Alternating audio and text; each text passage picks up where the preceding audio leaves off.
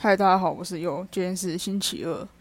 这个主题其实算是有感而发，就是面对死亡，我也无能为力。我确实也只能无能为力。这件事情要退回到应该是去年吧，还是今年？我有点忘了。反正就是我有一个以前很好的一个同事，他因为染上了 COVID nineteen。那他其实是有打满三剂疫苗的，然后一开始是有发烧，然后后来又去医院，后来有出院，然后后来又再度发烧，没多久就宣告了我朋友走掉的消息。那这件事情呢，其实是在我礼拜天晚上的时候啊，我想起来啦，应该是去年，因为我去年的时候还没有租房子，我还去，我还记得是去年的礼拜天。那因为我星期天的时候都会重度失眠，就是平常五六睡太晚，所以我礼拜天的时候精神都会很饱满的，到半夜凌晨可能两三点才会睡。那我当时就是因为失眠，然后就打开了手机滑脸书，然后在滑过程中呢，我就发现就是有一个男生标记了我同事，然后点进去看，哎，怎么是死亡证明？我当下完全不敢相信自己的眼睛呢！我看了那个我的手机，大概停顿了三秒钟，然后想说，我朋友的名字，然后出生时间跟死亡时间，就在这么一瞬间哦，戛然而止哦！我瞬间完全说不出任任何一句话，因为我那时候是跟我妈睡，我就一直看着那个画面，然后迟迟不敢相信。我当下做一件事情，就是我去密了以前我有一个同事，是跟他。是跟他很好的，然后我就问我那个同事说：“诶，那个他是真的走掉了吗？因为其实那走掉同事在我以前公司，其实大家都是相处的蛮愉快的，也没有说谁跟谁比较不好之类。那我跟他也是不错，那也是会聊天。那最让我震惊的一点是，他那时候在 IG 八月 PO 了，就是他要离职。我那时候还回他线动说你要离职，然后就对啊，我说。”我说：“那一路顺风，祝你找到更好的工作。”结果两个月之后，十月多他就走掉了。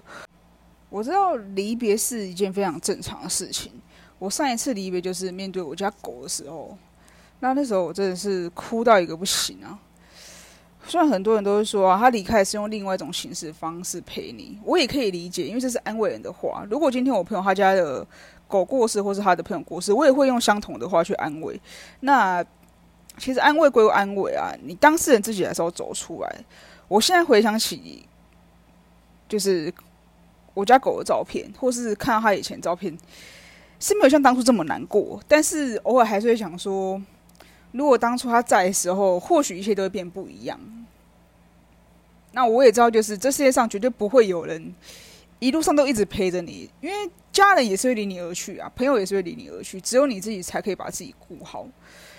那回归回来，就是这是第一次，我人生真的第一次面对到我朋友因为疫情确诊而走掉。那我当下我有问我那个跟他比较好的同事，我就说他没有打疫苗嘛，他说他三剂都已经打满了。那我那时候想说，哎，这可能就是天注定啊，就是如果如果按照玄学的方式来讲的话，就是老天要你走，你也留不得啊。这道理就像是。人家说大难不死必有后福，应该是这样讲啦。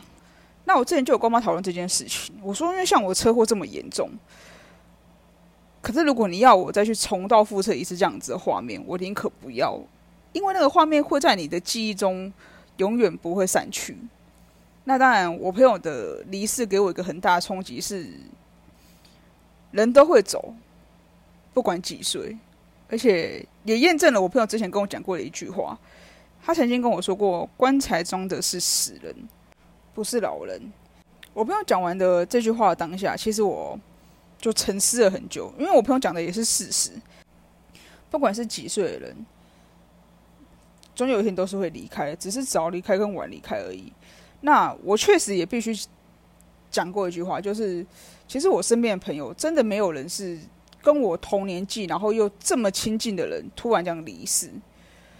我每次在跟我朋友出去吃饭的时候，都会看着我朋友，然后心里就会想说：哇，如果这些我十几年的朋友突然哪一天他突然走掉，我会不会整个直接大崩溃？因为我前几节 p 给 d 说，其实我家庭不是很美满，所以我是一个重朋友大于家庭的人，那我也很庆幸老天给我的朋友都是还不错的，至少不会狗眼看人低，也不会眼高手低。那这件事情让我觉得很欣慰。那也是因为这样子的，他们会让我更加的选择珍惜，并且好好的去经营友情。我曾经说过嘛，友情这一块是我会经营到我们双方都已经很努力了。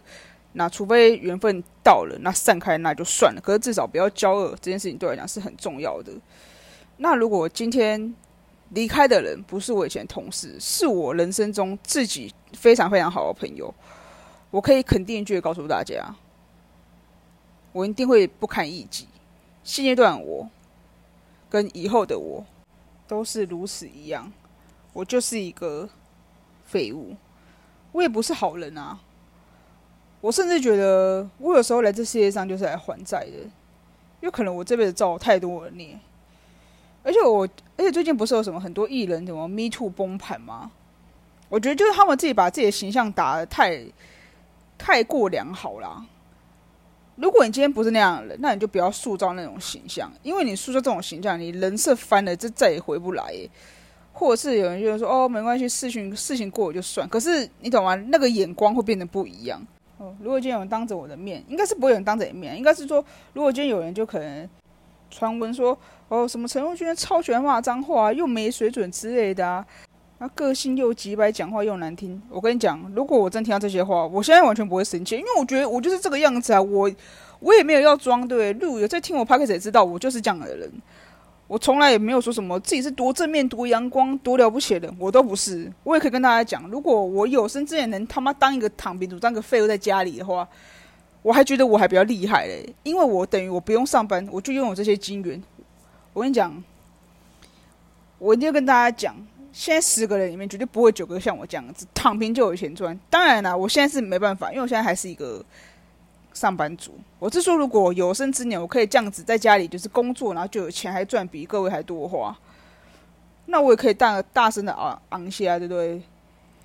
只是很多人就是愿不愿意而已啦。因为你把自己塑造的形象太好，其实真的对自己人设真的不是很好啦。我甚至觉得说，如果今天有人把我讲的很难听，那那就算了。